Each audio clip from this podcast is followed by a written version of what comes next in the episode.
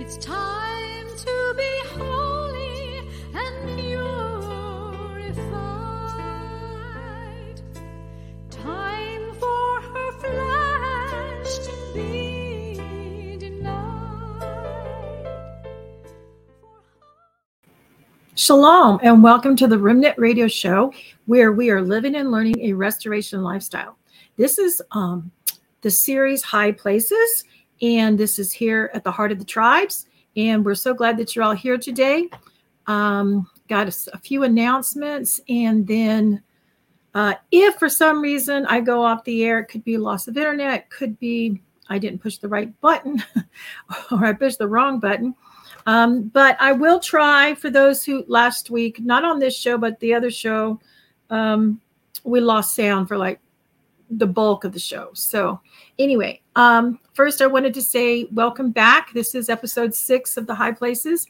We're going to continue on with the call to the churches in America uh, from Boris, and it's the story of what Father did to save his people out of Russia and the parallel to today. And shalom to you in the room, Shell, Ren, and De, uh, Debari. Is that Debari? I would say Debari Salazar, but I'm not sure uh, if that's correct. And so, first, I would just want to say I'm going to try to do uh, some pre records for the last, uh, I guess it's actually be the first, it's either the last week of this month in November and the first and second week of November, because I will be going to Ohio to do some hands on training with Dr. Monzo. If any of you out there are interested in that, please let me know and contact me. If uh, you're not seeing or hearing um, something on the show besides here in the comments, um, you could try messaging me on um, Messenger through Facebook and or text messaging me, as many of you have my number. I will try to remember to look at that. Um, so uh, we're going to start, and I'm going to go ahead and share the screen. I think it's going to work pretty good this week. Um, so we're on page, I think it's 14 of the call to the churches in America. And I ask that if you if you have missed some of these, go to our Rumble account, and I believe also Heart of the Tribes. You can, I believe they're also there, and you can see the high places um, and start with this from the very beginning as we have read through this. And I'm going to be in the future as I relate this to some other things uh, to the to the parallel. I'm going to be addressing PCA, and I'm just going to drop this into your word or spirit vocabulary right now. PCA is the short term that Father has given me for name when we are to call upon His name, and I know that a lot of people get you know, very serious about his name, how it's pronounced, what letters it's used, etc. But I would like to take you into another facet of that, that whenever you're reading the scriptures, when you ever see call upon the name or his name um, in the scriptures, if you will try to remember to translate that into PCA, which is power, character, and authority. For instance, many times he tells us where he's going to place his name. Okay. It's not about just placing his name on uh, the proper pronunciation. Okay, it's where he's going to place his power, character, and authority. He did that in the place of Sh- Shiloh, Shiloh, uh, Shiloh, uh, where the tabernacle was. Uh, he did it in Jerusalem, and I believe he's going to do it again in his people and in um, the 144,000, the tribes, etc. And wherever he places his name, that's where the power, character, and authority is. And if you want um, a breakdown of that, you could go to remnantremedy.com, click on mm, articles, I believe it is. It takes you to Livingstone's Tabernacle. And there is a part one and a part two of uh, his name, uh, Shem. His name is in Shimon. And it goes through about 10,000 words or so, which was all to my surprise. That was not my intent when I started the article, um, showing that it was his power, character, and authority. And of course, when I when I deal with essential oils or oil, which also represents the ruach, the Holy Spirit, the light, and his power. character, and authority. So those are things I just want to kind of drop. And so whenever you're reading and whenever you're studying, um, I would ask that you would please address not just how a person uses his name, how they address his name, how they pronounce his name, but do they have his power, character, and authority? I would venture to say that Hasatan, the enemy of our souls, knows how to pronounce his name. But does he have his PCA, his power, character, and authority? And so, um, and also when we're reading here through the Koreshan story, he had placed his Holy Spirit, he'd given this great revival. He warned them, told them to come out ahead of time uh, because he wanted to save them. You know, and isn't this like many of us? We, Father calls us, he speaks to us, he tells us where to go, um, you know, what our next steps are, etc. And if we're disobedient, then it seems that his power, character, and authority is PCA. His name is not with us. And so we we learned a little bit of that last week when they disobeyed his directions by his ruach, by his spirit. And so we want to be walking in obedience so that his power, character, and authority is uh, moving through us to be a witness to others and uh, obviously to benefit ourselves, right? So we're going to take, uh, we're going to start back off where we left last week uh, here in episode six. And we're on page 14. And I have it down here and say, so we're starting right here. Uh, and remember, last time, Father had told them divide into four different groups. And he had appointed leaders to each one of those groups. And then we learned about the group that didn't, didn't obey. Uh, and they they repented, and thankfully it didn't cost them their lives. But um, anyway, so we'll just continue on here. Okay, so all those groups, those four groups, right, um, that were left after many came and many separated and went back to uh, the comfort and then ended up dead or imprisoned or what whatever, eating their own children. Okay, so all those groups that came through came safely into China, and Yahweh led them into the same little town where they had gathered together and they were praising Yah. And remember, they didn't have maps, they didn't have Google, they didn't even know. I mean, these people, we're talking 19, um, was it 1917 was the first word out. We're talking about 1930s. Okay, they they didn't have. Uh, many of them did not travel past the one town, and they certainly didn't know uh, what they were in other countries. So he led them uh, to the same small town, all four different groups, as they separated and, and went their different ways with their different instructions, and they met in the same place, and they were all praising him there. It was an isolated mountainous area, but there was very rich soil there. And so they started to farm, excuse me, and Yahweh blessed them mightily. And they built houses, mostly mud houses with dirt floors, earthen walls, and straw roofs with some holes for the roof. Now, this kind of makes sense. Again, I had mentioned this, I think, in the last show. Sometimes he uses the comment that all wasn't carpet and roses. Well, obviously, carpet is a big deal when you have a dirt floor. So it was a very simple dwelling. But in those dwellings, people gathered daily for prayer. They were mighty prayers. And that's another thing. All throughout here, you'll see from the beginning of the first announcement when uh, the word of the Lord came through someone, in 1917 during a Shemitah, uh, up almost to the second end of the second Shemitah, they were daily uh, repenting, words of knowledge, words of discernment, um, and they were praying. They were praying night and day in the houses, people going back and forth to people's houses and praying and, and having uh, fasting, etc.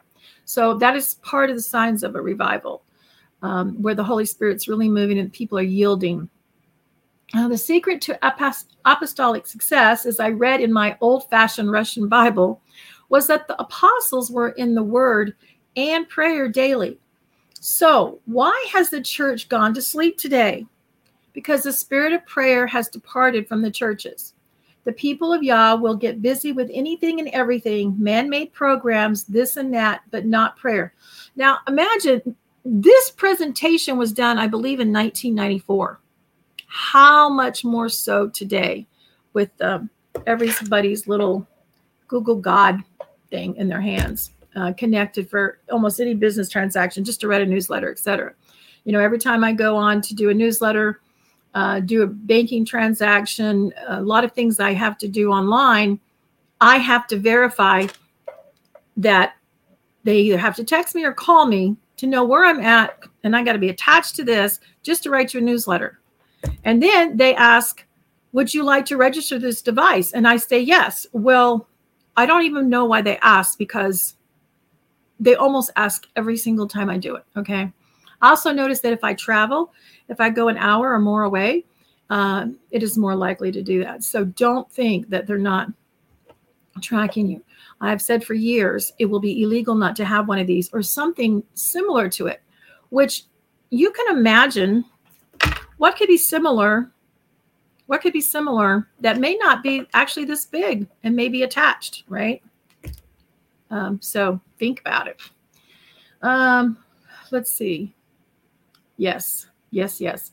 That's true. Um, very heartbreaking, and it is very much overreaching. And again, we had no idea because we were told for our was our protection and our safety that when the NASA program uh, was started by uh, John F. Kennedy, uh, that it was for tracking and communications. You didn't know that you were going to be tracked, and every piece of your communication was going to be censored and watched. Right? Um, okay, so uh, so why has the church gone to sleep? because the people are busy with all these man-made programs etc but not prayer and then the spirit of prayer is lost think about there's a spirit of prayer i never really thought about that right of course that is communication with yah okay um, is lost and therefore you will find that god's holy spirit his ruach cannot work because his hand is moved through prayer um, I, I remember i was reading a book a year or so ago and and maybe i'll have to find that book to quote from there that the our weapon, our weapon is prayer. And I think I would say that is probably more important. And I'm probably going to get a lot of tomatoes today. Okay. I'm just in that kind of mood. I, I, I think that prayer is more important than pointing out the world's sin. Yes, we want to point them to righteousness, but I believe it's more effective by pointing people to righteousness by living it with love and relationship towards others. Um, anyway, just had to go there. Sorry. Uh, because the spirit of prayer. So there is a spirit of prayer, and prayer is our weapon. And any true believer knows that there's nothing to be really feared of in people that are sons and daughters of the Most High because our weapons are not the weapons of this world. Our weapons is through prayer. And when we can corporately get that fire and literal light and fire and energy together where two or more of us gather, those are little embers coming together to make a great fire uh, for the Aish, uh, Elohim, Yahweh to come through and to be effective and to go out and go forth to do that which needs to be done uh, and according to his overall sovereignty. But we are that uh, conduit between loving others uh, even rebuking but more through prayer for them to the king uh, in the throne room the people of um, Yah will be busy with the k let's see um, so the people in Russia and in China believed in mighty prayers.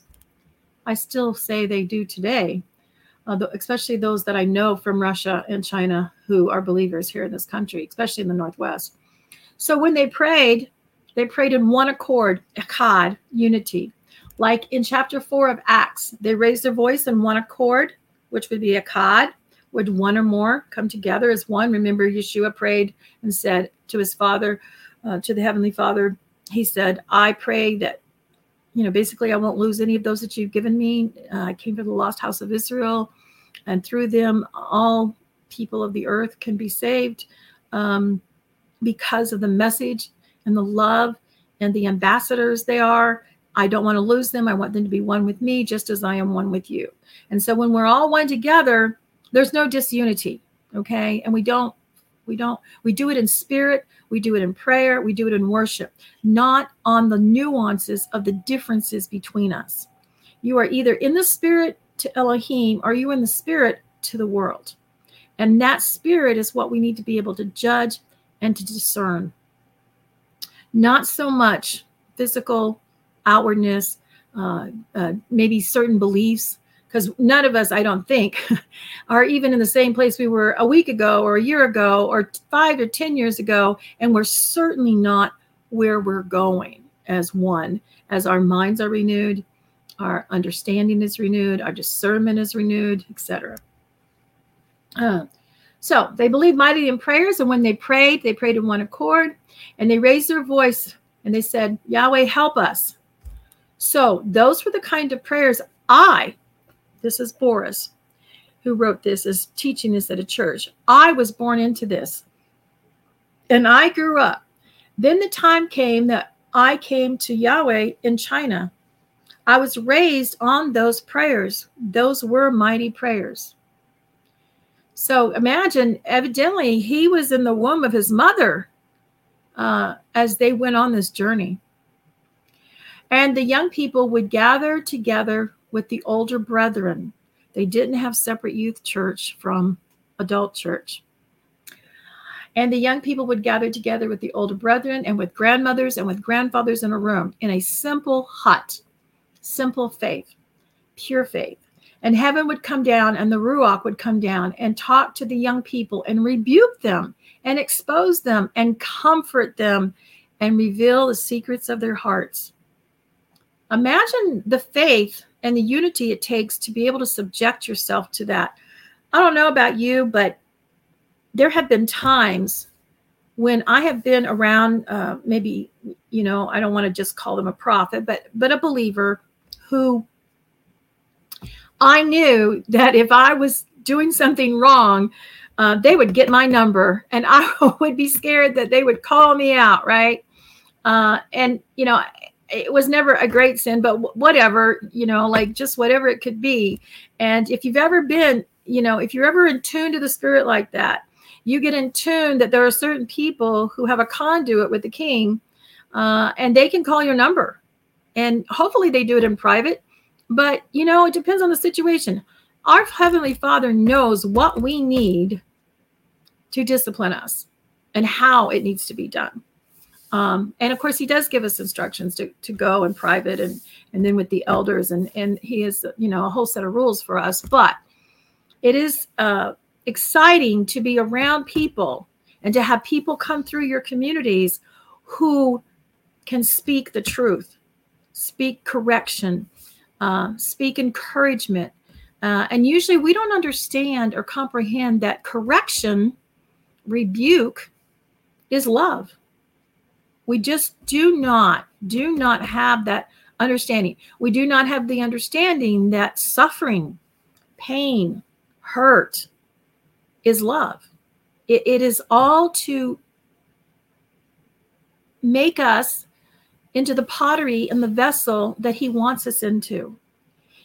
The true kingdom, in my opinion, and my experience, is it is through suffering and partaking and the suffering of Yeshua the Messiah. If you cannot enter into that, then who are you? You know, if, if you're married, if you if you have children, if you have parents, if you have a friend, if you cannot enter in to that suffering with them, even if it causes you suffering. And and brothers and sisters, we're living in a day that just by association, just by knowing someone, or reading something um, or speaking one little thing would incriminate us or put us into the same category as to whoever or whatever the enemy wants to persecute. I, will give you a short little example.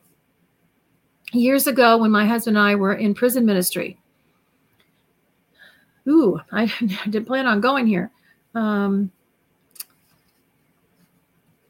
but okay, so we were in prison ministry, and so we took babies that were born uh, to incarcerated mothers, and the purpose of the ministry was to to keep the babies, to minister to the babies, and the mothers.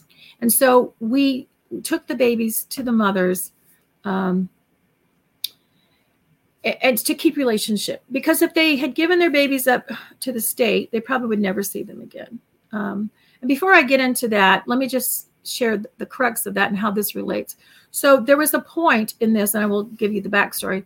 There was a point when we knew from another sister that they were going and picking up and um, taking these babies from the prison ministry families uh, based on a lie and based on a coup, if you want to call it that. Uh, it was it was a sting that the state was doing against believers in the state. And um, let me tell you something: when you are standing there and you're thinking, they could take my children, not just my prison babies, right? But they could take my child. When you're in a situation where you are falsely accused and falsely set up, and you have to figure out Oh, I want to cry just thinking about it. if you want to figure out whose doorstep you can show up on, I'll bet you it's less than one or two. And then if you can think of someone who would endure the suffering, endure the trials, stand with you and bear with you, you suddenly realize you don't want to bring that upon them. You don't want to be responsible for that. So, so question: How desperate do you have to be? Will you do that? Do you decide between I might lose my children if I don't get up and flee now versus I only have one place to go that I could maybe trust someone to open their doors and let me in because if they do, then they could also be at, at risk and at danger. This is what these people faced. This is what I have faced. This is what we as believers will face. Um, so anyway, to, to back up, um, to back up just a little bit. So what happened was, and this is a really tragic story, actually.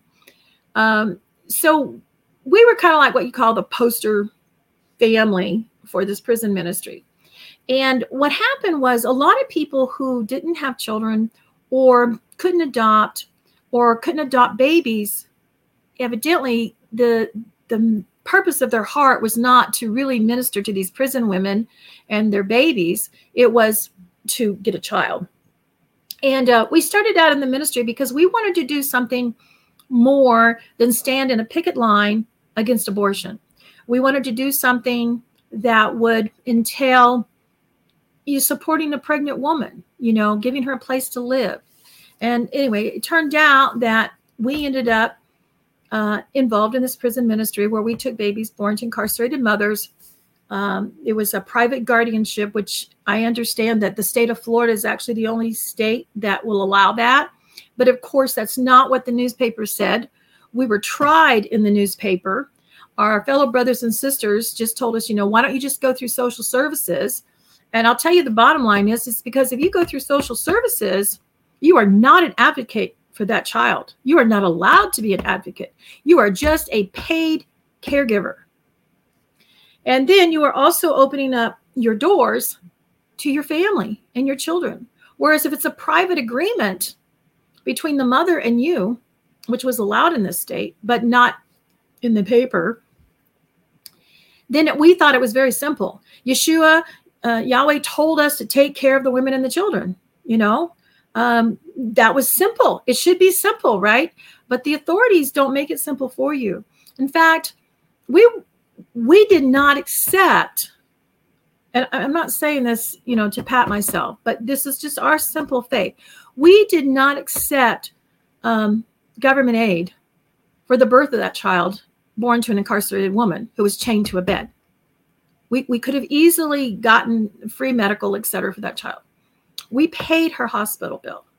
We paid for the child because we believed that's what Father would have us do. And because when you take part in that system, then they have the right. In other words, whoever's paying for and providing has the right to say. They have the right to dictate. Um, and and you're you're entering into that agreement or that covenant with them, said or unsaid. And so, um, so anyway, um, so we didn't do that. Now other families because they wanted to do it, they they couldn't afford to do that, and so they went ahead and and took, um, you know, I don't know, I can't remember, Medicaid, whatever it is for the child for health, and, and got the hospital bill paid for, et cetera. Because these women were in the care of the, the prison system um, and they could be paid for that way. But uh, just to tell you how difficult it is, if you want to do that in simplicity, is we were not allowed to purchase health insurance at the time for this baby because the baby was not court ordered through the system to us. So we weren't even allowed to purchase private medical insurance for this child. And, you know, we didn't have it, but we thought maybe the baby should have it. Anyway, uh, Father did miracles for us. And, and that's, uh, boy, I could tell you all kinds of things about the miracles that happened for that child and because of our obedience. Um, but basically, what happened was the woman who started this prison ministry, she was a lobbyist at the state level uh, you know, this was back during the time of uh, Pat Robertson and, and, different people running, uh, you know, the Christians really coming into the arena and, and running for office, right? And so um, there was a woman in the ministry who had a prison baby, but for some reason could not have her own child. Personally, I don't, I would vet out people who don't have their own children for this kind of ministry because I, I think their intentions um, can easily be in conflict on the other hand, if you're desperate for volunteers on the ministry, I could see why you might waive that. Um, I tend towards, you know, whenever you need somebody or something to fill, it's better to not fill it than it is to fill it wrongly. But that's my experience. Um, anyway, so we had this woman, and unfortunately, this would happen with a lot of the families who came in and would take in a prison baby. They would stop taking the baby, which was a requirement to take the baby once or twice a month to visit the mother in prison. To go through the prison doors is like being treated like a prisoner, the way they treat you, the way they talk to you, the way they pat you down, etc. So it's not a pleasant experience. You truly have to be a servant. And you're doing it to take this baby so that there's a continual relationship between the baby and the mother so that when she gets out of prison, she can work her way back to having her child. If if we as believers did not participate in this ministry, then the social services would take the child and the mother would never see the child. Now, I'm along the mindset that Yahweh did not make a mistake when he chose the mother and father of every person. No matter how horrible and terrible, he's sovereign and he chose it. I didn't choose it. The attitude by many was, and many of you may agree, that when they started meeting the mother, they would say, Oh, she's a prostitute. Oh, she's a druggie. Oh, she's a liar. Oh, she's a thief. And the, you know, and my response, my husband would be like, Yeah, you, you know, like, is that not the purpose of this ministry is to to be a witness to her, to love her where she's at, to show her that we as believers don't come in with a, a, a sub motive to care for your baby, as in we turn around and say, oh, you're not worthy for this child. So now we're going to start adoption procedures and things to get you removed from that child, which is what a lot of families did. Well, um, they never finished the mission. The mission was to minister to the mother, care for the baby, be an advocate for the mother, be an advocate for the baby, and then when she was released work on bringing them together. So eventually when she got out of prison she could be rehabilitated or or be witnessed to in a way um, so that she could be united with her child. Okay. Well it so happens this other woman unfortunately had a i believe she had a uh, what do you call it? I'm, not a c-section i'm sorry. I'm having a blank here. Um, all her organs, a hysterectomy. Okay. So she has a hysterectomy. She works for a doctor's office and she gets uh, addicted to Valium. Um, and so she starts writing her own prescriptions. Well, social services finds out that she's doing this. So when they go to to get her uh, and the law, they find out, oh, she's got one of these prison babies, and we really want to hurt this prison ministry, and we really want to hurt this lobbyist for Christian activism in the state of Florida. So we're going to make a deal with her and not put her in jail if she will cooperate with us. So, long story short, instead of prosecuting her for her addiction and giving her help, um, they set her up and made it look like when the mother got out with the baby that she had, that the mother was selling the baby to her. So they created this sting where they were going to, she was, the mother was being released, and this woman was supposed to meet the mother at this particular place um, so she could see her baby uh, upon release. And what they did in this sting is actually got printed in the newspaper before it happened. So, oops. Um, me and at least another other woman who was in the ministry, she had actually two prison babies at the time she was caring for, plus her four children that she was homeschooling. Um, they came into her house uh, and stole or confiscated, whatever you want to call it. They took the two prison babies that she had. Now, she hadn't done anything wrong. In fact, the mother in the prison who was getting out didn't do anything wrong. She was not selling her baby.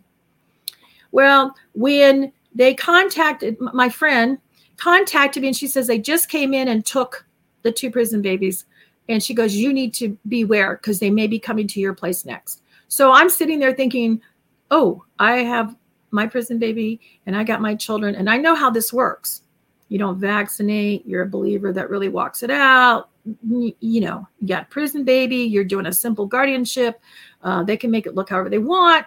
So I called homeschool legal defense, which it really wasn't a homeschool issue, but they still advised me.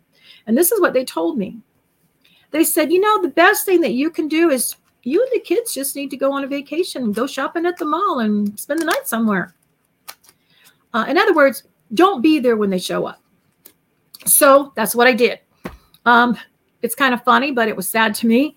I had this really nice garden, and my corn was about ready to be harvested. And we also had horses. And uh, when I left and came back, um, the horses had eaten up and trampled the garden. So that was my loss. But um, we were able to go someplace, and that's when I needed my call. Who was I going to call? Where was I going to go? And unfortunately, this wasn't the only time this ever kind of stuff happened to me. There was another time, I won't go into that. Um, but who were you going to call?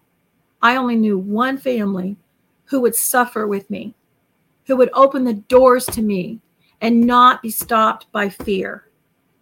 Long story. It gets put in the paper. It's tried that there's this whole ring of believers who are buying and selling babies and getting money and profiting, right? So we went through this whole state investigation. Well, they couldn't find anything wrong that any of us had done, but do you think they came back to the paper and said, hey, we cleared these people? They didn't do anything wrong. Okay. No, they didn't do that. But what happened between that woman, the deal they made with her, they ended up giving the baby to her framed the mother for selling the baby. They gave this baby to the woman to be adopted. And she won uh, the Foster Adoptive Parent of the Year award. Okay. Now, unfortunately, or fortunately, this woman was a believer. She just was in a really bad place and she gave in.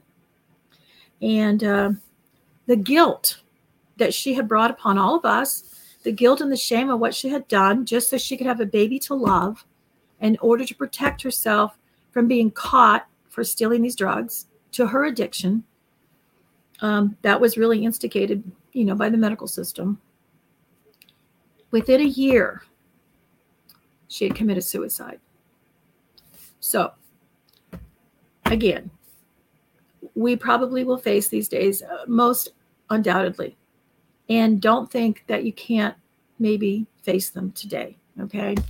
So I'll get back on track here. Um, okay. They, they're, they're crying out for help.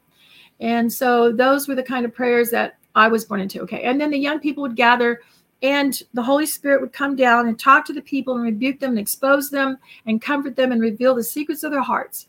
Miracles would take place, and those times are prayer times because Yahweh loved them and uh, loves the praises and prayers of his people. Um, so you want them to show up, start having prayers and praise meetings, not just praise, not just worship. You know, worship is how you live. Worship is being faithful. Praise and worship and dance is great, okay, but I think a lot of times it may be a show. It's the hard stuff. It's the hard, hard stuff of praying and studying together and having long suffering with each other. That's the hard thing. Uh, and so we had a period of revival in China because Yahweh started to send this simple group of 40 families into different villages, many which were Slavic villages because many Ukrainians and Russians ran away from Russia just before the revolution because of the turmoil of World War I and the aftermath. So many thousands of people ran from Russia while it was free before the borders were guarded. Again, I don't know why, but this is the impression Father has really given me. This started in 1917 after the fall uh, and the incoming of the communistic regime. So the first Shemitah into half of the second Shemitah, that infrastructure was set up and it still looked relatively safe. But our Father knew it wasn't and he wanted to save them from it, right? So he spoke a word to them and called them out for those who would be obedient, those who would endure the suffering. Okay. Um, and he wanted he wanted to guard them.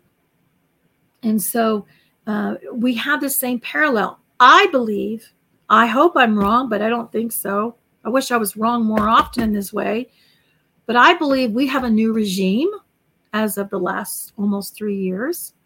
And this time it's not just this country, it is worldwide. Think about that. Where are you going to run to?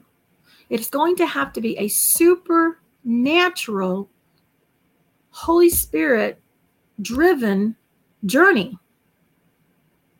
Now, there's glory in doing exactly what he wants being exactly where he wants you to be. And if you're called to famine, if you're called to uh, captivity, if you're called to the sword, then so be it. But be faithful in that, because within that, you can win many others uh, to to Yahweh. Um, and you know, read the Foxe's Book of Martyrs. Come on, that's what those people did. They they were witnesses unto death, and people could see the faith and know that even death does not destroy the faith and the eternal kingdom. However, Luke 21 36, you know, pray that you're counted and fit worthy or fit uh, to escape. Be fit spiritually above all things. You can prep all you want, but if you're not fit spiritually, you're not going to make it very well. Okay. So anyway, um, okay, so they started to send a simple group of 40 into these Slavic villages uh, before the revolution because of the turmoil. Okay, so many thousands of people ran away from Russia while it was still free. Uh, I am not saying that you should be running away right now. I'm saying that you need to prepare to be prepared to run when the time comes. That's what I'm saying um, which could be the greater exodus or could be the pre exodus for the forerunners. Okay. Don't misunderstand me. Don't force it in the flesh. Okay. Wait for Yahweh to open the Red Sea for you. Uh, so many thousands of people ran away um, before it was free. And then the borders were not guarded. The, the borders were not guarded at the time. Um, unfortunately, that's not the case for us, right? So many people ran away and settled in parts of China. So Yahweh was sending this little group, telling them where to go, and they were preaching the gospel. And within a few short years, Yahweh blessed the church and they gathered the first harvest in China. Remember, this is a journey. It took years, right? It, it wasn't an overnight thing, it wasn't a six month thing. It, it took a while. This is a process. You are in the process. And I know that those of you who have prophetic words, have dreams and visions, oftentimes you think something is immediate but it could be 10 20 30 40 years it could be it's a process okay but yes if he tells you like he told uh, joseph and mary to get up in the middle of the night and leave then that's what you need to do you also need to pray that you will be able to hear and listen and obey and trust him that should you have to do that, he will give you that call. Don't think that he'll just not be there for you, not walk through whatever with you, not tell you what you need to do or be. Uh, you need to get to that place where it doesn't matter if you're here in one place when things go and it's your end, your call to the day to transfer, you know, to transfer over into the kingdom by the Spirit, or if it's time to exit, you know, you got to be you got to be ready to die physically all day long to Him, and then physically accept that when your time is up, He's numbered your days, He's numbered the hairs on your head. It is called total total surrender. Um, okay, let's see. I'm usually quite early in what I see. Yes, amen. And um, seeing things early is a lonely place most for most of us. Um, and you want to tell others, but you usually can only do it as the Holy Spirit leads because you go out too much and tell too many, too much. Um, and again, you that's a fine tuning between you and Yahweh. Are you to share it? Is there a time? Is it maybe just for particular people uh, at particular times? And then there comes a time. A lot of what I'm sharing and have been sharing this year uh, and last year is 20, 30 or more years in the making. It's now time. It's time to begin sharing. And, and the people are ready. They have more of a foundation. They have more scripture. They have more knowledge. They have more understanding to be able to receive the message, um, which you know, for those of us who see things on the horizon, um, that's comforting to our flesh anyway. At least we're not totally crazy. And a lot of things that we told people 20, 30 years ago is common everyday uh, teaching, preaching, and or news in the newspaper today. You know, it's no more we're crazy. Um, it's it's reality, and we don't even have to address it anymore because it's there, right? The only thing we have to really address is the subtlety of the drunkenness uh, and the lack of feeling and emotion and the lack of really seeing it for what it is and being um, subdued or uh, you know going through a veil of not really realizing what this really means and, and what it requires right? Um, to wake up to, to, not be in the slumber and not be through the walking the walking dead of uh, our world basically. Um, So the church was a, a, mighty church, it was a praying church. It was blessed by Yahweh with signs, wonders, and miracles, as in the days of the apostles and in the days of China when he brought them out to that place. So Yahweh is no respecter of people. He seeks for those who want to see the face of Yahweh, and he wants a living face, excuse me, a living faith, which is faithfulness. Remember, Hebrew and the culture is a verb. It requires action. And yes, thank you, Shell. It is a spirit of numbness, uh, even maybe sometimes a deaf. And, you know, a lot of people know here, but they just, it's like a bad dream where you're trying to scream and you can't scream, right? Or you can't run away and you're trying to run away. It's, it's not good. Um, there's a spiritual uh, bondage on that. Um, so he's no respecter of people. He wants us to live by faith, which is willing to obey. That is faith, faithfulness. Faith is an action, it's not just a thought, it's a deed, uh, action and our behavior, what we do and what we don't do, because sometimes it requires us not to do anything, but to W A I T, that four letter word again. Um, so Yahweh was doing great mighty things. And from 1932 on, and again, we're looking at this war, worldwide war, worldwide war they were going to villages and they were witnessing. So along their journey, right, they were also witnesses. Uh, so it's like this light or this fire of Yah is traveling through these places, through his people, leaving residue of the seed of the word to the kingdom. Uh, the central group was in that town where Yahweh had led them. And even though there were some little groups in different villages, the mother church, so to speak, was in that town and Yahweh had originally that Yahweh had originally brought them to. So he was blessing his people. But of course, at the time, the people were walking in the fear of the Lord.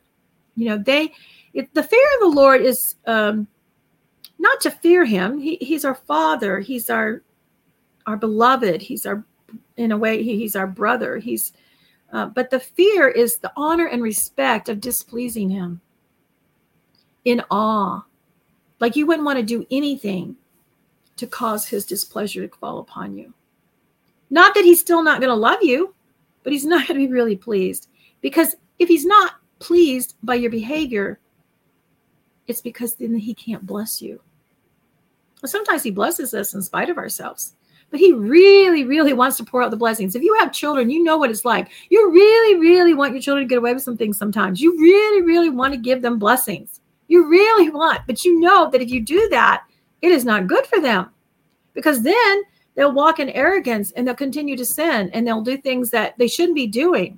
So we can't just hand out the mercy. We have to be wise and discerning, knowing when to impart that mercy, when to impart um, that release. Otherwise, it is our job to hold the boundaries. So Yahweh was blessing his people. But of course, at that time, the people were walking in the fear of Yah. They were walking in a very humble obedience to the word of the Lord, Yahweh, in the obedience to his commands and his principles. There was a church separate from the world, from the lust of the flesh and the lust of the eyes. You know, let me do a little history moment here. So, the main difference between the pilgrims and the Puritans, the Puritans thought that they could change the government system to change the people. So it's kind of like a religious spirit. Uh, I see this a lot in certain political campaigns and political believers. Uh, they actually scare me more than the evil ones because whatever they think is the proper way to worship would be enforced upon the people. There would not be a freedom of spirit uh, to to be ruled and reigned and to submit to him. You know, we're to pray for authorities so that we might live a peaceful life, not just for the sake of the authorities, but that's important because it goes full circle back to us. So um, it that's important um, to understand. Um, and uh, so they were separate. So the pilgrims, though, they were different in that they just wanted freedom to worship, you know, to be free of the government telling them how to worship, what to do, um, just to, to do what a government is supposed to do is to protect the laws of the land, which is supposed to be based on biblical authority. Um, so that was the main difference. They wanted, so you have to ask yourself, are you a pilgrim? Are you looking for freedom for each person to be led by the Ruach uh, and let him be in charge? Or are you looking to build your own kingdom, your own little denomination, your own little government political sphere to control other people because you think that's going to make the world a better place? Working by the arm of the flesh does not work. It will work for a tyrant for a time and a season, but it will not achieve what Elohim wants for his people. He wants us to worship with a free heart. He wants us to be able to be led by his Ruach. And sometimes, brothers and sisters, what we do, what we're called to, is not looking the same as our other brothers and sisters. We have to know our relationship with him. We have to know what we're called to. We have to be faithful to that. And we should be able to tell our brothers and sisters, I'm being called to this. I, I need to separate in love because this is what I'm called to, and this isn't what you're called to right now. But in the end, we're all going to be in the same kingdom. In the end, we all have the same goal. Okay.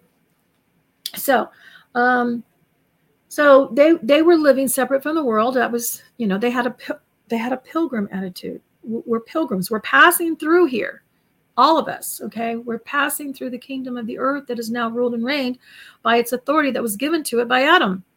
Um, and until the day, as in Revelations, when all things come back into order under the rule as in, on earth as it is in heaven um, with our Messiah.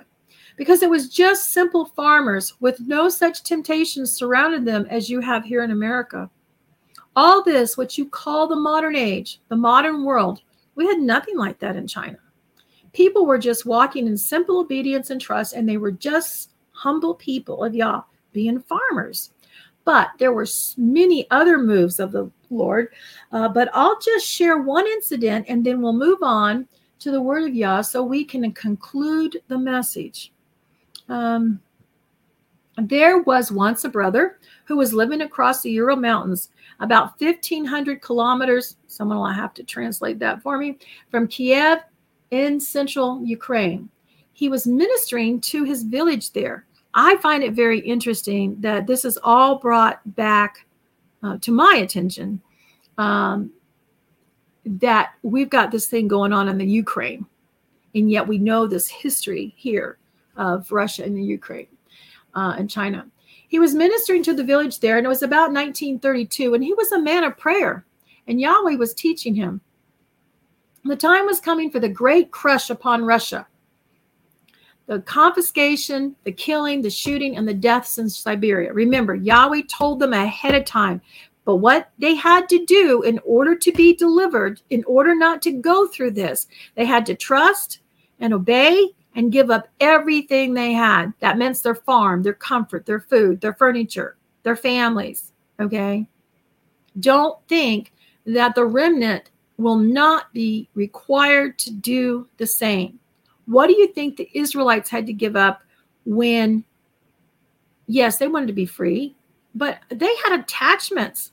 Lot's wife, they had attachments. It is not easy to let go of your loved one. It's not easy to let go of your lifestyle. It is not easy to let go of who you think you are or what your assignment is or your mission when Yahweh decides to change it. And if you're in ministry, and we are all in ministry, if we're believers, don't get stuck camping on your last mission assignment it can change. It can change in a heartbeat. It can change uh, by Him preparing your heart for the time that comes. Make sure you prepared that whole season because if you didn't, you won't be ready when He opens the doors and says, boom, boom, right? Um, so, uh, there were different rumors that there would eventually be full control in Russia. So this brother was praying to the Yahweh and he said, Yahweh, you know what the people are talking about here. There are rumors that we will be persecuted and killed. Do we hear this today? Do we not see this worldwide today under the one government? So help us, Yah, protect us and save us. And you know, we went from multiple governments worldwide, we're into one government, one faith, of those who have the witness of the testimony of Yeshua the Messiah and obedience to the commandments. So we went from many, many denominations, uh, many countries, many political things to behind the scenes. The infrastructure is all coming together uh, in the spiritual world and in the political world. And they're going to do the state marriage with the religion again. And it's going to be one again but it's going to be all replaced by the one new man, the united Israel, the one new um, renewal, return of Yeshua the Messiah, which will be the one ruler, right? Um, so just by seeing, just like in the in the pattern of creation where things were separated and brought back together, this is where we're at in our time in history. Um, and if you question that, you just have to go back and shake your head and go, is it worldwide? Yes. What we saw unfold in January and February three years ago, it was worldwide. So if you had any questions, I think that should have been the eye opener. Um, so this brother was praying to Yah, you know what the people need. Protect us, help us, protect us, save us. And one of the nights when he was praying, Yahweh said to him, his name was Ivan, which means uh, it would be Eon or John in English before they changed the printing press to J, right? Um, my son Ivan or John or Jan, Yokanan, however you want to go there with that, I'll lead you into the country of China.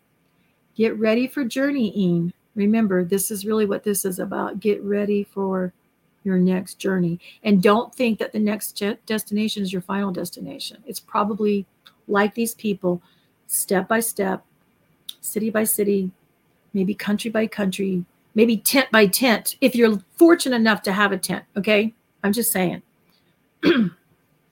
I'll lead you into the country of China. get ready for the journey. And uh, he set him, uh, and Yahweh set him a night um, when to go. On such and such a night, you are going to leave this village. And Yahweh told him what to do. He was quite well off because he had eight cows, that's rich, and two purebred horses. And to have eight cows in Russia in those days was a great, it was quite a uh, quite a good farming experience with chickens and so forth, and quite a good farming operation. Um, yes, uh, it is a daily sacrifice bridal armor. You are correct. So Yahweh said, You leave your house and you leave your cattle and you leave your purebred horses and you leave everything. Now, he's supposed to be getting ready for a journey. Don't you think he might have wanted to take some of that along? Um, maybe your uh, your goods that you've been storing up might not be what you're supposed to take. And put your milk cow in your horse cart. Harness her and put her in the horse cart. and you imagine you gotta harness your cow, your milk cow, and put her in the horse cart. Take a couple of bags of millet grain and some other foods, which, by the way, millet is considered, it's got these little tiny yellow, mm, they make millet cereal. I used to make my own ho- homemade, you know, ground up my own bread and sold it and had it for our family. And one of the things I would throw in there, I wouldn't even grind the millet, just put it in there because it's got a nice little crunch, but it's not a lot of protein in it. Okay. So it's, it's called a, like a poor man's grain but it's really if you find for a lot of things for poor people are actually very healthy and very good for them. So it's good it's good for us when we do without or at least what we think is the comforts of the world. Um, uh, if you're asked to go yes can you? Okay i thought you were asking a question just making sure i'm trying to pay attention here. And also okay good nobody says i'm offline okay um, so they take a couple of, of bags of millet and some other food, and they leave this village at dusk in the darkness.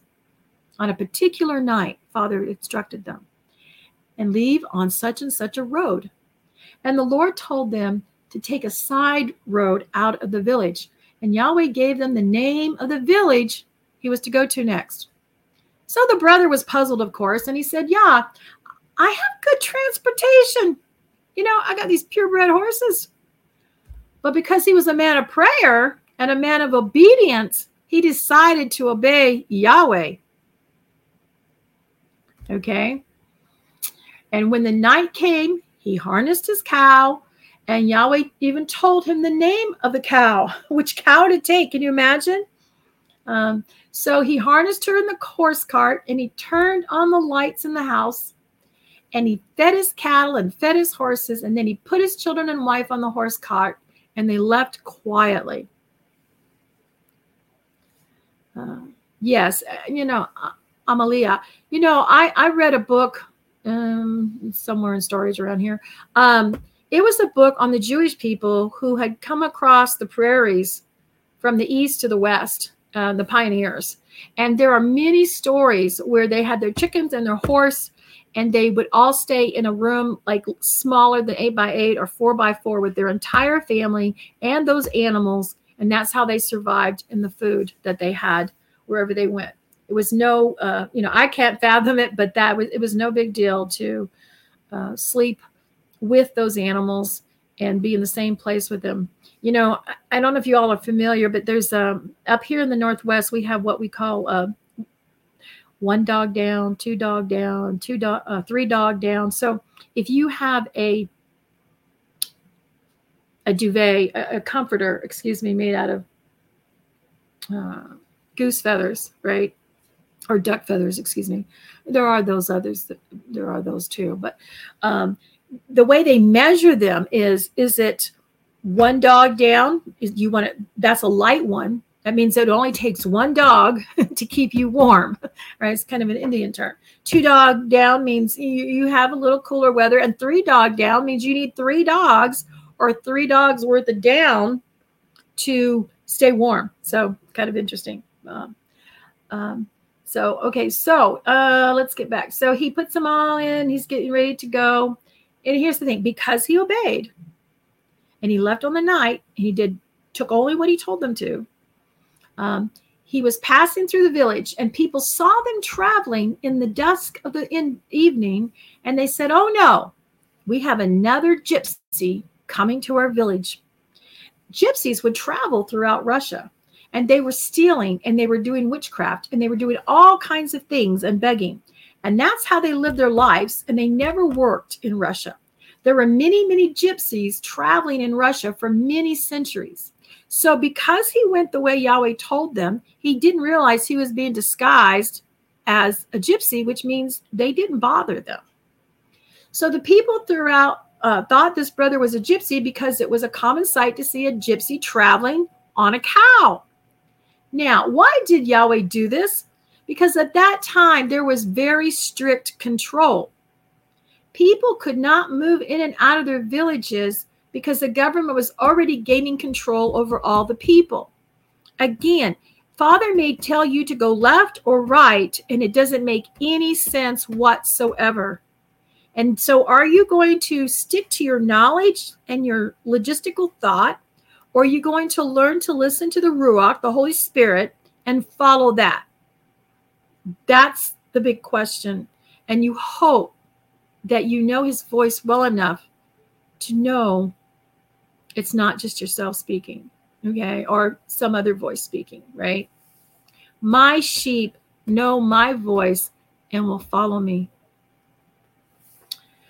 Um, let's see. So they thought he was a gypsy because he had this cow.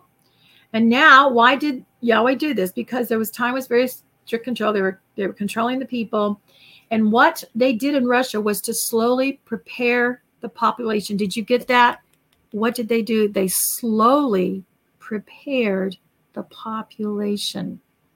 Think back for the last almost three years. Not to say we weren't controlled and, and everything else and mind controlled and educa- educated in the public school system, but especially the last few years. Um, each neighbor was told to spy on their next door neighbor. Ooh, let me stop there. So here's the deal with that one. Let's get a couple examples. Oh boy. I was a survival realtor in Northwest Montana. And when you're in real estate, there are certain things they do, and I call it my annual brainwashing courses to keep my license. And of course, if you go hunting, uh, dealing with certain entities of the earth that we're all very familiar with, we are told to report on each other. They do this now all the time in public school. They do it in hunter education.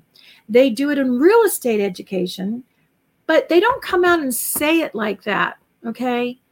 For instance, um, you know, don't let the cattle cross the stream on the land because it's going to pollute it and everything downstream.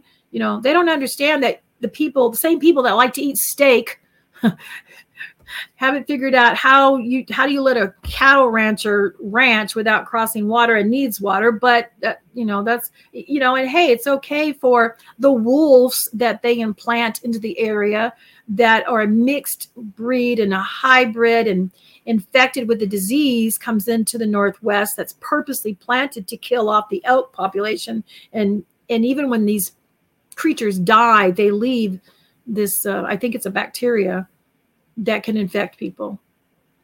You know it just it's okay as long as they're doing it. But if you see someone who you know use that land or cross that land with an atv or a horse or they poopied or potted in the stream what whatever they contaminated stream. Not understanding that Yahweh also has a way and a method of filtering this stuff as it goes downhill and you know from the mountains, but but understand that the way it's addressed is to the people in the training and the, in the public education is well you need to turn them in because you don't understand they are damaging your land your water and this is what they're told. Excuse me? First of all, it's not our land. It's not our water. It's Yahweh's. But the entities of the earth have claimed it as theirs. So even when you buy land, especially say in Montana, you don't have you you apply to water rights. That doesn't necessarily mean you got them or that you're going to have them. And you sign a waiver to that. The kings of the earth believe they own the air, the water, everything underneath it, everything above it. And, and in, in reality, with the contract with Hasatan uh, and you know the deed that he was given when when Adam sinned, that's pretty much true. But they convince you that it's they're damaging your forest. Watch Robin Hood with Russell Crowe. That will give you an idea. Uh, I don't like the other Robin Hoods. There's one has a, a funny. They, they think it's a funny rape. I don't like that one. But the Russell Crowe one, I thought really expressed to you why and how the people were living under the divine rights of kings laws, which really is in first or second Samuel chapter 8, when Yahweh says, This is what's going to happen. You want a king to rule you, you want a face, you want a government. You don't want just me. And this is what we do our brothers and sisters. We think they have have certain rules and certain leaders instead of just him. Okay? So the divine right of kings is where the kings of the earth, and a lot of them are in the same line who have been in office throughout our country, who are really tied to all of those entities in Europe, etc. This is this is how it's gone. Okay, so um, they, the divine right of kings, read it. It's either first or second Samuel chapter eight. Father instructs you and tells you what's going to happen when you choose a man or a king to rule over you instead of me. See, his rules people thought was too burdensome. His Torah was too burdensome.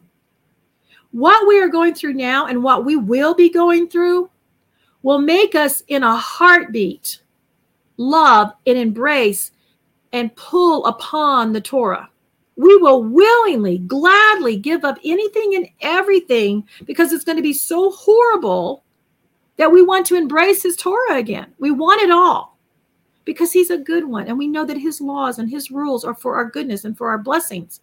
Yes, thank you, Shell. Um, yes. And so, you know, that first and second seven, the divine right of kings, that's where the king of England, you know, uh, was it King Henry? The, the one that killed all his wife, George Henry, whatever, Henry VIII or whatever.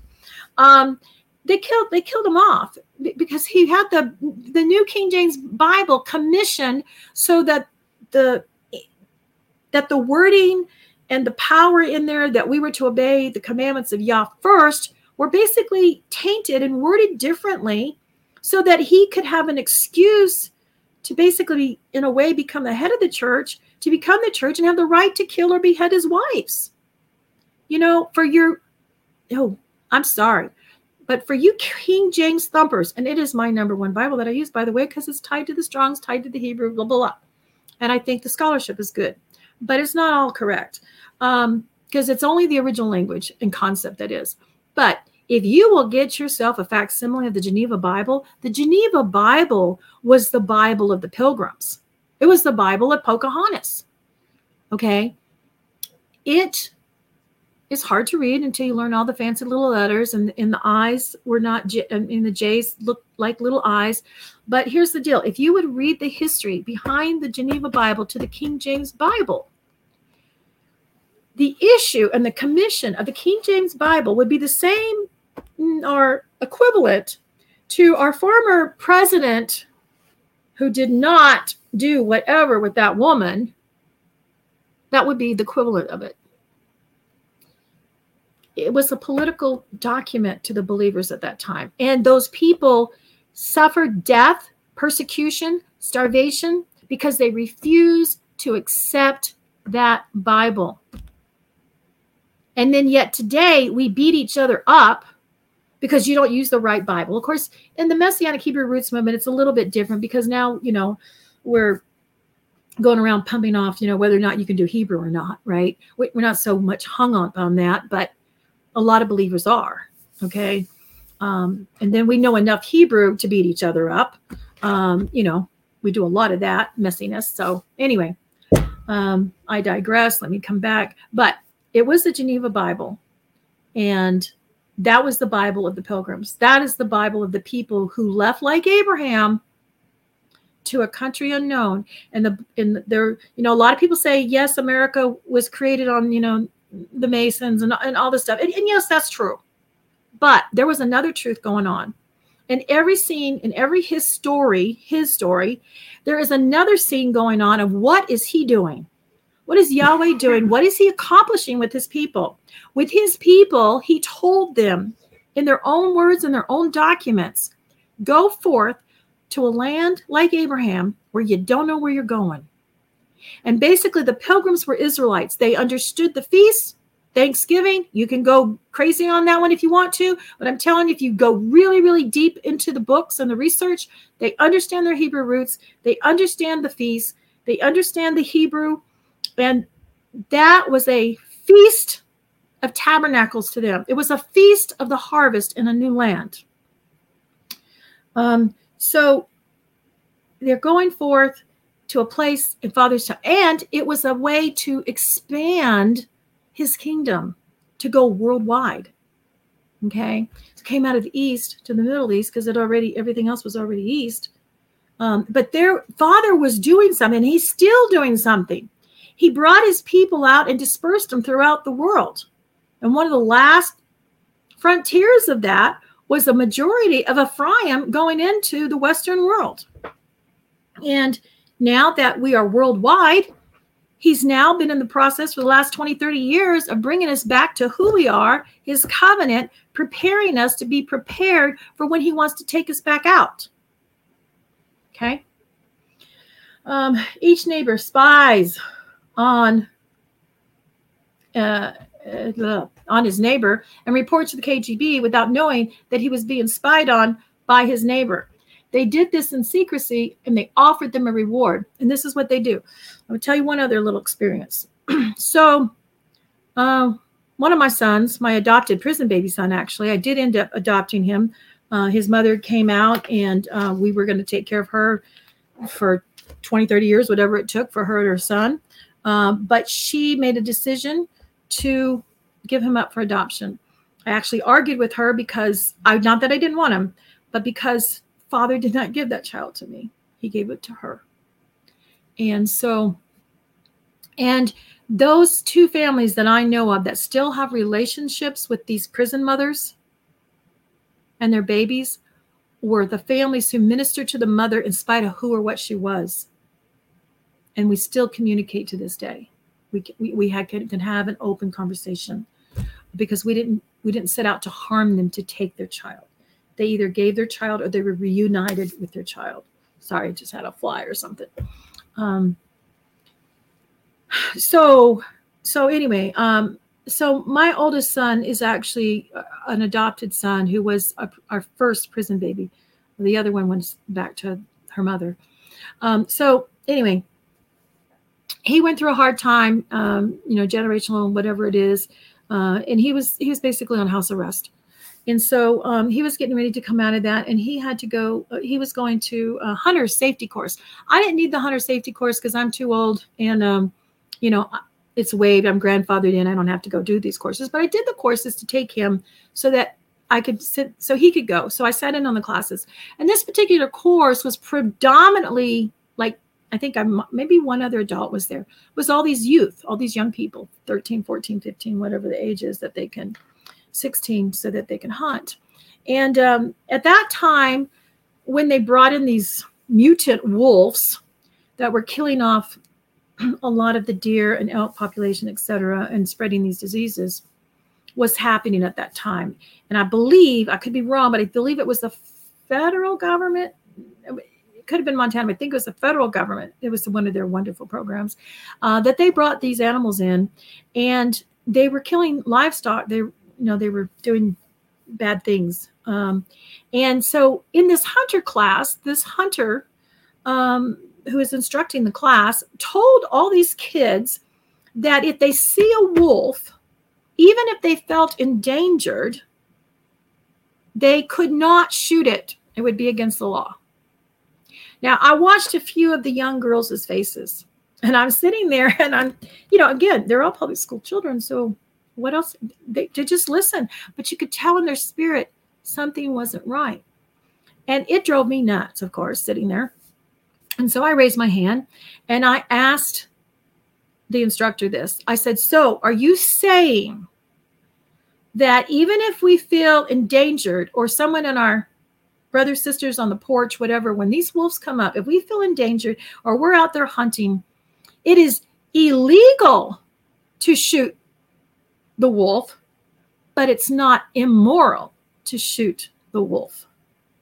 Of course, he looked at me, didn't really know what to say, but he said yes, which you could have seen the relief on these young girls' faces um, like, oh, bingo, you know, they they couldn't think and reason through that, but now they did. So uh, that's just another example of the mind games uh, on preparing the people so that they don't know to ask these kinds of questions. Um, do I need to wrap things up or can we go on just a little bit more, Shell? Let me know. Um, I know I'm an hour, hour and 15 minute right now. So um, didn't realize I was going to get charged up today. So um, anyway, so people were doing that and the movement was watched very closely. Um, so if he had left on horses, it would not have been, or it would have been known immediately that he was leaving the village. Nobody was allowed to move without permission from the authorities. We have uh, heard rumors of this in the past three years uh, from town or from the village that you were in. And they experienced that same thing in China when the communists came. You know, I think it was Brad Scott and or mm, Rico, some of those leaders who went over to China. Uh, thank you, Shell. That um, brought over the Torah, and I remember the Chinese had to get passes and permission, and and some of them took trains that took almost a day to get to go listen to the word and these Torah teachers um, and this was several this was several years ago. So it's still it's still common today um, over there, and they experienced the same thing in China uh, with the communists came. Um, so you had to have so you had to have four stamps on a piece of paper and your reasons for going and how long you were going before you could leave town, and only ten kilometers at a time. Um, if I'm, somebody can do the math, can you tell me what 10 kilometers was? Uh, type it in there. Uh, that was the same in China too. So I know what they're talking about, he says. So then this brother left quietly. He didn't evidently get his four stamps, right? Because he was taken for a gypsy. And Yahweh sent him on a side road. Uh, and at night, at midnight of the night he left, now get this, he obeyed. This is what happened. The KGB came to this brother's uh, at midnight of the night that he left, the KGB came to take his uh, this brother, excuse me, this this man to Siberia. He didn't know that they were going to do that because he was proclaimed an enemy of the people because he was a rich man, because he he had the blessings that Yahweh had given him. Okay. So his property was confiscated. It would have been confiscated that night, and so would have he been taken to Siberia and gotten rid of. Of those taken to Siberia, many were killed. Some were needed for labor. Much many rich people were simply shot, taken out of the villages, and shot with machine guns. They killed millions of people in Russia from 1933 on. If you get a chance, thank you. 6.2 miles. So um, so uh, 62 point miles. What was that? Um, gosh, I'm trying to look here. Um, uh, 10 kilometers. Okay, 10 kilometers. All right, gotcha. 10 kilometers is about 6.2 miles. Um, if you get a chance, if you can find, there's a book called Vanya, V A N Y A. I'm not sure about the year, but I believe it's it's in the 1900s. So I, it, may even be right after around this time. But if uh, I read, you know, some people might think it's bad. It's kind of like reading the Foxe's Book of Martyrs to your children. But in the book of Vanya, it's a modern day story of uh, Vanya, and it's written in honor of him. But it's the story of what he suffered as a believer in the Russian army and the miracles that happened and the testimonies and the people that were saved through his tortures. Um, I think there's a lot to learn from that book and a lot to learn from that story. And he was from a family of believers that prayed in Russia. Uh, but I think there are some, um, I don't know if they call them, if I remember right, Reformed Baptists or something like that. But they would have prayer meetings uh, and house to house meetings, etc. So if you get a chance, if you want to read that, there's another book um, called, I think it's called, but not forsaken, and um, it actually is in Christian Light. If you're a homeschooler, I think it's Christian Light Publications, or it's a Mennonite.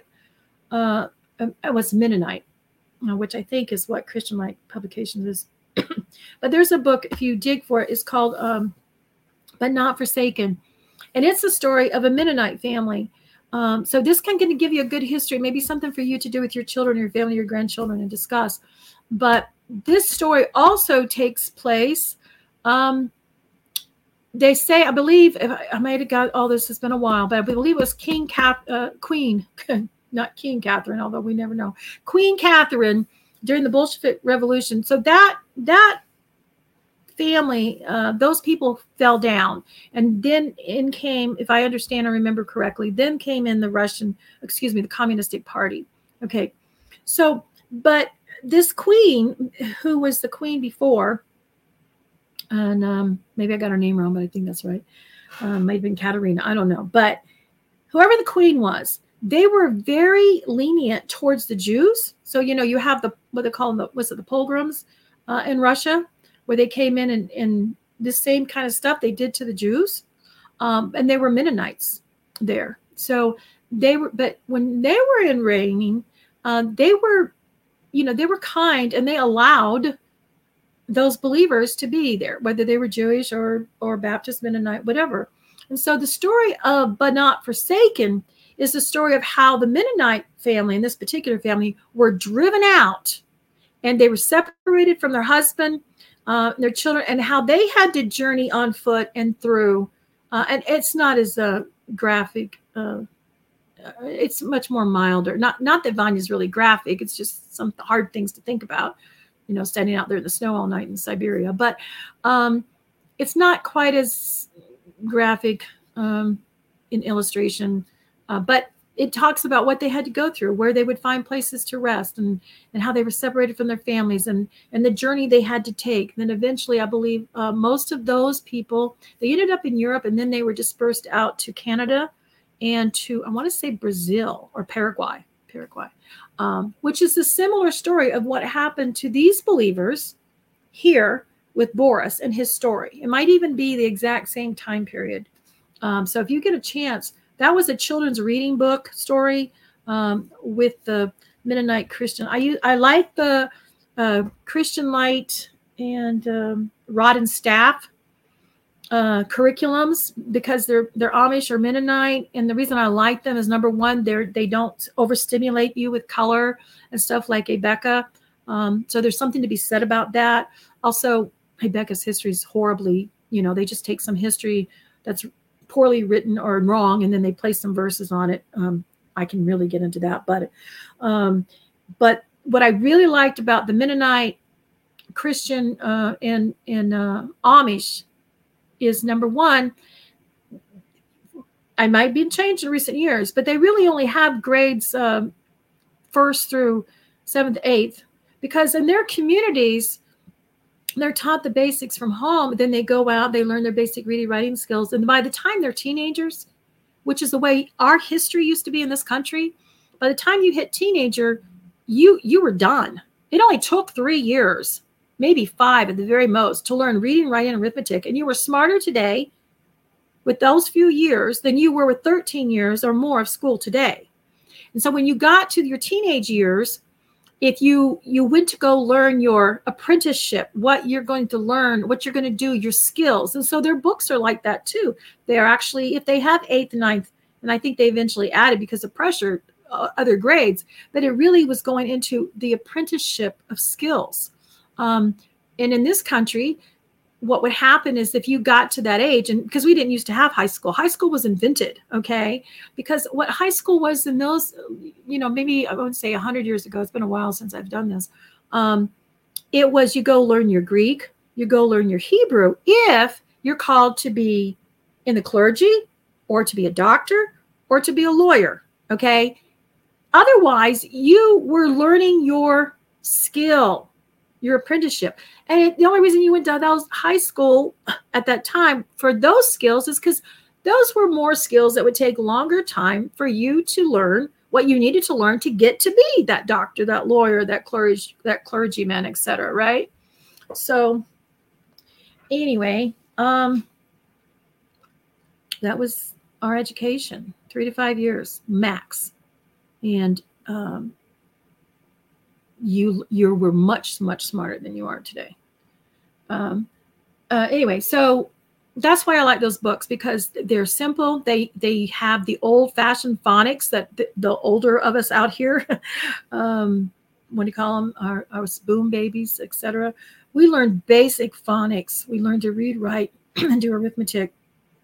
And we didn't have all that indoctrination. We had some, don't get me wrong. We went through the 60s and 70s, but um, I, I remember that indoctrination, you know, um, the sexual revolution, you know, males have female attributes and and opposite and you know uh, i was i was taught on a military base uh, in a military public school um, that america was an imperialistic nation which you know it probably is.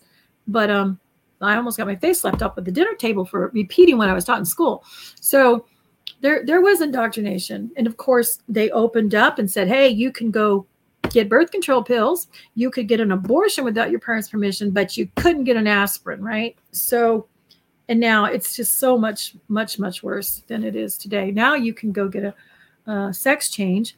In the state of Oregon, I think you have 13 or 14, you get a sex change. If you're 15 or so, um, I, I think over 13 or 14 years old, me as the parent cannot get my own child's records and test results um, however, I did because I filled out the paperwork and signed my name for his name. And so I had a little loophole. Didn't realize I was doing that, but I, I found out. So I could tell you stories about that for sure. So um, let's see. So they were taken off to Siberia. They were killed. Some were needed for labor, etc. Many rich people were simply shot. See, if you're rich, which you know means you you were self-sustainable. If you were a farmer, you were rich self sustainable. Get that. Um, don't don't you know pray about don't be wise about what you have you don't need to flaunt it just because you got it right um, be discreet I, I, know i know people who have had their children taken away from them and put in prison and this was 15 20 years ago simply because they were teaching freedom based on the laws that really do exist, but they did a video and they were mm, loading their guns or bullets and they had a child in the background. So they were picked up for child abuse and neglect. Don't think they won't target you. I have been targeted. I have been drugged through the court system because I wanted my children to know how to farm and fish and live off the land. And this was 20 plus years ago. Don't think it's better today. And back then, my other believing brothers and sisters wouldn't believe that it was possible to do that.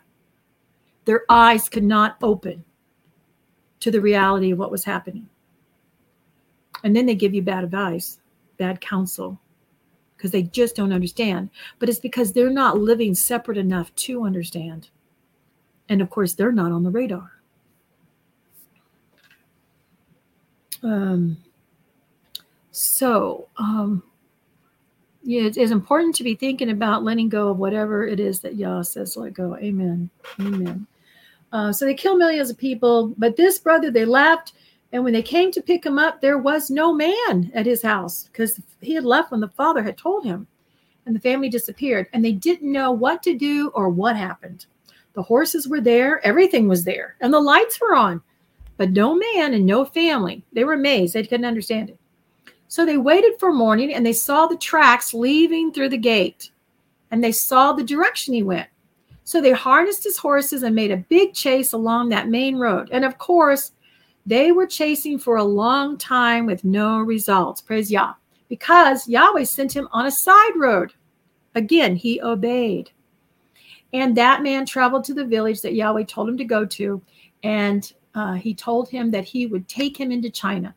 But of course, can you imagine being told to go into some country you don't know the language, much less the way, and you got to depend on him? You don't even have a Google map. You don't have a map. You don't have a paper map. You just have to go wherever he tells you, right? Um, that's scary. What happens if you don't hear his voice? That's what the enemy will say to you.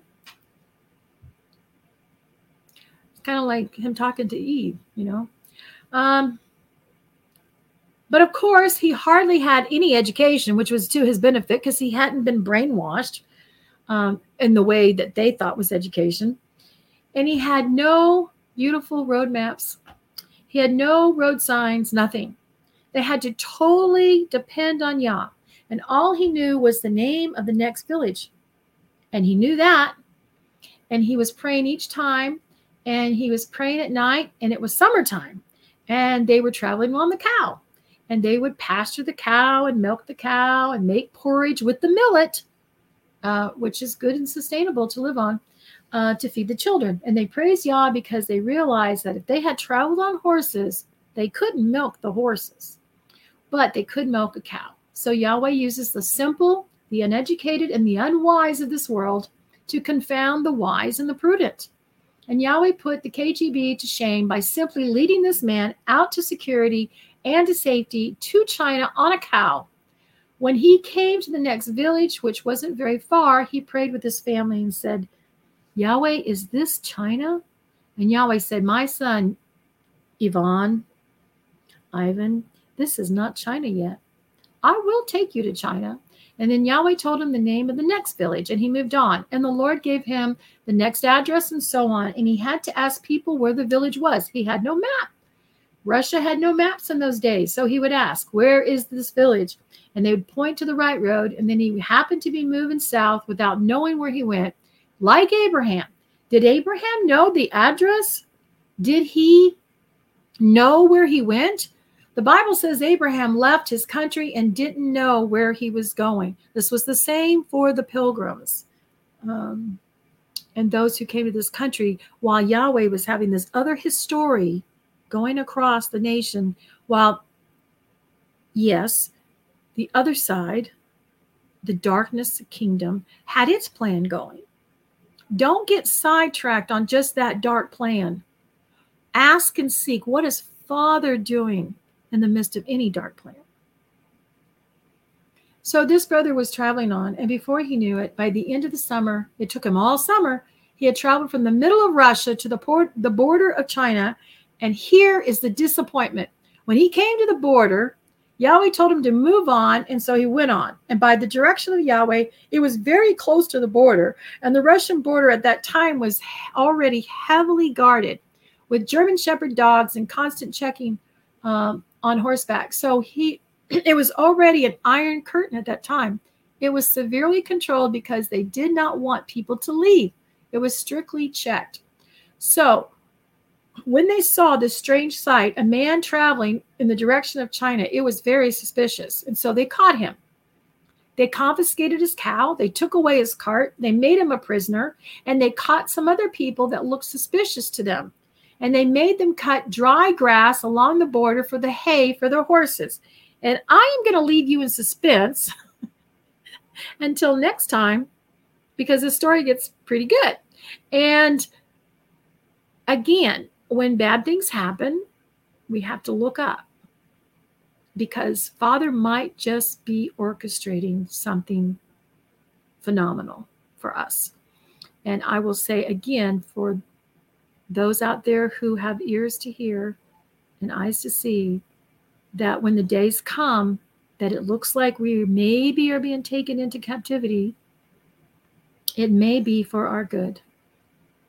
And it may be what sets us up to be released for that exodus. So, thank you all for being here.